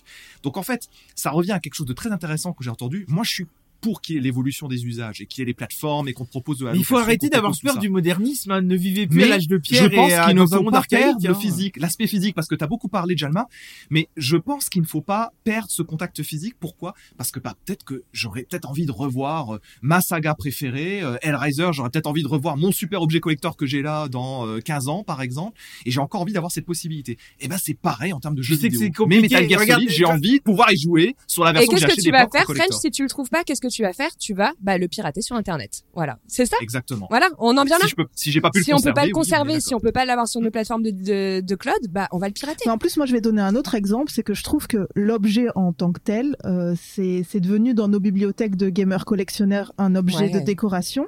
Et moi, je vais vous donner l'exemple d'un jeu qui m'a tellement touché que je l'ai découvert sur une plateforme de streaming. Donc, j'ai joué à God of War sur le PS Plus de la PlayStation. J'ai tellement adoré ce jeu qu'après l'avoir fini sur ma plateforme de streaming, j'ai acheté l'objet pour l'avoir dans ma bibliothèque. Mm, mm. C'est aussi, enfin, soit si tu préfères acheter Ah C'est- euh, posséder l'objet, c'est l'avoir, c'est quand t'aimes Ouais, mais à un moment donné, il va falloir, je suis désolé, euh, que vous soyez alertés. Le rapport affectif n'est Ouais, pas Ouais, mais euh, au-delà du rapport affectif, à un moment donné, il va falloir que vous soyez alertés et plus alerte sur l'écologie. C'est dommage que Nao soit pas là. Oh. Mais tout, non, mais je suis désolé. Quand on parle du, du prix de l'essence pour les livraisons, euh, de la production, etc., de la production de plastique, etc., je suis désolé. Il faut euh, avoir quand même cet aspect écologique euh, en jeu. Je suis désolé. Il y a eu des chiffres qui ont été sortis que Oui. la démat coûte euh, produit moins de- d'empreinte carbone. Par contre. C'est là que je me dis quand même que vous êtes des très mauvais débatteurs et j'espère que vous allez level up euh, par la suite parce que moi la position que j'aurais pris de votre côté si je défendais le, le- les éditions physiques et il y en a aucun de vous trois qui en a parlé et ça me choque et je vais vous le dire c'est la disparition de nos boutiques de jeux vidéo notamment bah en oui, France bah oui. Personne n'a évoqué ce débat euh, et je suis désolé. euh, moi, il y a un truc qui me qui m'alerte actuellement, c'est que les consommateurs, notamment les parents, qui ne sont pas gamers, euh, vous savez, on parle de que les enfants doivent respecter les pays, etc. Le premier qui va alerter les parents, ça va être euh, celui qui travaille dans un magasin de jeux vidéo. Leur dire attention, il a pas l'âge pour jouer à GTA. Attention, voilà. Le problème, c'est que si ça, ça disparaît, les parents qui ne connaissent rien au monde du gaming, comment ils vont faire pour faire face à la violence qu'il y a dans les jeux vidéo pour leurs enfants? C'est la question que j'évoque par, par rapport à l'édition du physique. Mais je ça. suis choqué de votre part que personne ne parle des magasins de jeux vidéo. Moi, quoi. Moi, je suis choqué également, je tiens à le dire, parce que les qualités de débatteur de Jalma, bah, elles sont toujours ce qu'elles sont. C'est beaucoup de vent, ça brasse Non, énormément d'air. pas mes Mais prises en de l'occurrence, en l'occurrence, que tu es en train de nous rabaisser de manière aussi illégitime, alors qu'on n'a aucune étude sérieuse. Ah si, j'ai une étude sérieuse. La consommation carbone des serveurs. Ah, je l'ai l'étude. Je l'ai l'étude. Non, non, non, t'en as pas, t'en as pas parce que j'ai des personnes qui m'ont communiqué aussi d'énormes, d'énormes, d'énormes. Qui on va faire un partage du chiffre en extérieur, Eh ben, on en parlera. Mais hein, c'est ça, surtout que Jalma, tu es un peu le défenseur de toutes les causes, mais euh, on a hâte de voir euh, que tu utilises des toilettes sèches et que tu ne manges plus de viande à la maison. Enfin, Et que tu ne conduis plus en bagnole, hein, excuse-moi. Non, et par contre, par contre, c'est, c'est, c'est, t'as raison de parler des boutiques. C'est aussi très triste pour eux, euh, pour plein de petites boutiques. euh, moi, sur Lyon, Mm. personnellement, que je connais. Et c'est vrai que juste cette âme, cette essence d'aller dans la boutique, de chiner dans tes bacs, de regarder tes jeux d'occasion, parce que voilà, t'as envie de découvrir des jeux qui qui- d'un, autre temps, je sais pas, de parler avec le vendeur qui te le recommande, cet échange humain, cette interaction humain que tu perds complètement aussi avec les services de thématique. Ouais, mais ça, ça c'est un très bon point. Effectivement, Jalma, euh, quand tu racontes pas des conneries, t'abordes aussi des bons points. Mais quand tu parles des boutiques, moi, je suis très sensible aussi à cette problématique que tu euh, que tu évoquais sur les boutiques, parce que effectivement, c'est un endroit où tu as des passionnés qui arrivent à te conseiller, qui arrivent à te parler différentes Mm. choses, à t'orienter vers différentes choses. Un petit peu la même pour un truc dont je parle beaucoup ces temps-ci dans mon entourage, c'est euh, les euh, les librairies, par exemple. Les librairies, plutôt que d'acheter son son bouquin à la à la Fnac en- ou Amazon, pour en citer deux, ou euh, acheter Oui, enfin, t'es quand même le premier à le faire, à jamais aller acheter en boutique. Hein. Tu commandes tous tes jeux physiques par internet et par des plateformes américaines. Oui, bah c'est vrai qu'il y a beaucoup de ça. Donc tu as- t'as pas cet échange-là que t'essayes de mettre en avant. Tu l'as, tu le fais pas toi de ton mais côté. quand on était quand on est euh, quand on était beaucoup plus jeune, moi par exemple, et je suis très content dans ma ville d'origine, je suis pour y être passé il y a quelques semaines, il y a encore bah, la boutique de jeux vidéo indé qui euh, qui donc Et tu t'y es Micromania. arrêté pour discuter Ouais ou ouais, pas je me suis arrêté vite fait, mais c'est plus les mêmes euh, les mêmes personnes. Mais je me suis arrêté vite fait. Et j'ai trouvé ça passionnant parce que moi, c'est comme ça que je me suis formé. Et c'est ça que j'ai adoré. Aujourd'hui, le fait qu'il y ait une disparition de boutique, euh, Joss en parlait beaucoup. Quelque part, ça m'embête un petit peu. Alors, tu l'as dit, Jalma, bien sûr que j'achète à distance mes jeux, bi- bien évidemment. Euh, voilà, c'est pas à la Fnac que je vais aller discuter. La plupart du temps, le vendeur, il y connaît rien. Enfin, je, je, je, je suis Bah, désolé. à hein. Micromania, il y a quand même des vendeurs euh, professionnels. Peut-être à Micromania, peut-être, mais bon, à Fnac, euh, c'est pas forcément le spécialiste qui, est- qui est responsable de son rayon. Et tous ceux qui y vont le, le savent Il y, a tout autant que Micromania, moi. il y en a hein. plein. Il y en a plein des indépendants.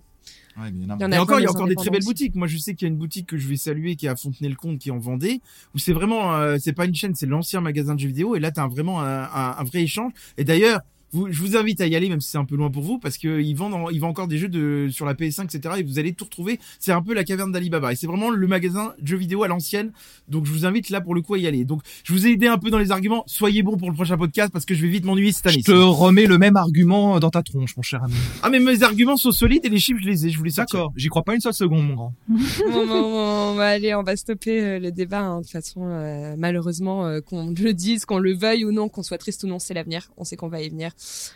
Euh, si, je voulais juste avant, avant de clôturer, il y a un, un nouveau service euh, chez- qui va arriver d'ailleurs parce que euh, je, je me l'étais noté dans ma note, mais euh, je sais pas si vous avez entendu parler de Kyber. Euh, c'est par la personne qui a créé VLC Media. Lui va promettre euh, un, un nouveau service. D'ailleurs, c'est un logiciel open source, donc ça va être gratuit et va être sur le marché en 2017. Et lui va En permettre 2027, de régler parce en, que fait- 2017, en, 2000 en euh, 2020, en 2024, pardon, en 2024, je veux dire. Et lui va permettre de régler ces problèmes parce qu'il y a aussi un problème aussi majeur avec ces services-là, c'est que tu as besoin d'une connexion internet et malheureusement aujourd'hui tout le monde n'est pas équipé d'une super bonne connexion internet chez soi. Lui promet de régler ces problèmes de latence avec ce service qu'il va proposer et surtout il sera disponible sur tous les appareils, ça va être sur Mac, ça va être partout. Donc voilà, Kyber, ça va arriver. Euh, J'en fais pas la pub parce que j'ai pas envie de faire la pub des services d'abonnement, mais ça reste une bonne, euh, une bonne. Quel, quel est ton, pourcena- bonne, ton euh, pourcentage d'action chez Voilà. eux? Ça m'intéresse. nous, on a rien touché non, pour non, ça. non, non, hein. non, non, c'est parce qu'en faisant mes petites recherches, je fait suis de tombée la là-dessus, pub je me dans suis dit, je me suis dit, je me suis dit, bah écoute, ça a l'air assez intéressant, donc c'est quand même à surveiller comme service euh, à venir. Voilà, euh, c'est terminé pour le moment, bah pour ce premier podcast, cette reprise Eh de la oui. saison 2024 qui était euh, haute en couleurs. Je, je, je C'était sens qu'il y avait déjà beaucoup de choses à sortir. on s'est vraiment, euh, on s'est vraiment économisé pendant deux mois, donc on avait beaucoup à, à donner sur ce Ah, podcast. mais maintenant ça va être On chaque est semaine, hein, donc ça va être Ouais. ça va être violent, hein, je pense. Hein. On est très content de vous retrouver. Ouais. Euh, du coup, vous allez également nous retrouver la semaine prochaine avec une nouveauté, mais je vous dirai pas parce que c'est des c'est des chroniques surprises, euh, c'est plein de petits trucs assez sympas. Euh, voilà. On a beaucoup trop On a hâte. beaucoup trop hâte de vous le présenter, donc vous nous retrouverez maintenant de manière hebdomadaire au sein de la gare des gamers pour toujours plus de plaisir et toujours plus de bonheur. Allez, c'est À ter- découvrir. c'est terminé pour ce premier épisode. On se retrouve bah, la semaine prochaine. À bientôt et allez, je vais, je Ciao, vais chercher un petit jeu des maths. Salut. Bisous, Jouez bien, des bisous.